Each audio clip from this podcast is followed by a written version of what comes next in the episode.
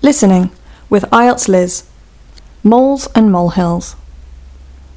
The earliest species of mole was found more or less 55 million years ago. Since then, they have developed into 42 species, all of which are categorized as insectivores. Nowadays, most people in the UK come across moles when they discover molehills on their lawns. It's from these molehills that the idiom making a mountain out of a molehill was formed.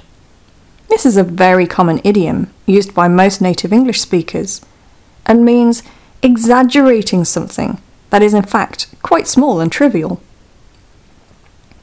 Molehills are created by the mole digging out earth to create tunnels and throwing the earth outwards into the garden, which creates little mounds of earth on the surface. These molehills do not cause the garden much damage, but many people think they are unsightly.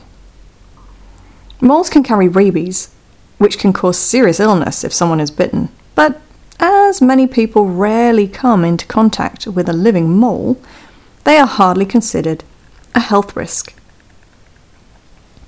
As people, particularly in the UK, are very proud of their gardens, the unsightly mole hills result in them laying down traps which kill the moles.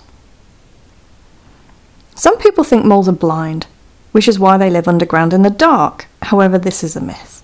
Although it's true that their eyes are very small and play little role in their life underground.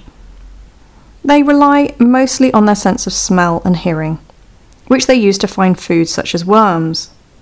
They are particularly sensitive to vibrations in the soil. A mole is capable of digging upward of 200 yards in a day, which, considering that a mole only grows to about 15 centimetres, is a great achievement. They often use their tunnels as highways to travel from one place to another. They can run down their tunnels, go backwards, and even do little somersaults, all inside their tunnels. Their tunnel systems are also used to connect subterranean living chambers, such as bedrooms and birthing chambers. The birthing chamber is about the size of a football, and the female mole lines it with dry grass and leaves for the young.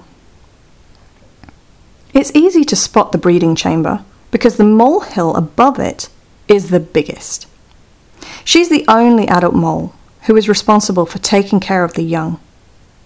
Moles are sweet looking creatures with massive hands, short limbs, and strong claws, all designed as excellent digging tools. Unfortunately for moles, their skins used to be prized highly by British high society for clothing, which meant that many moles died for the vanity of people.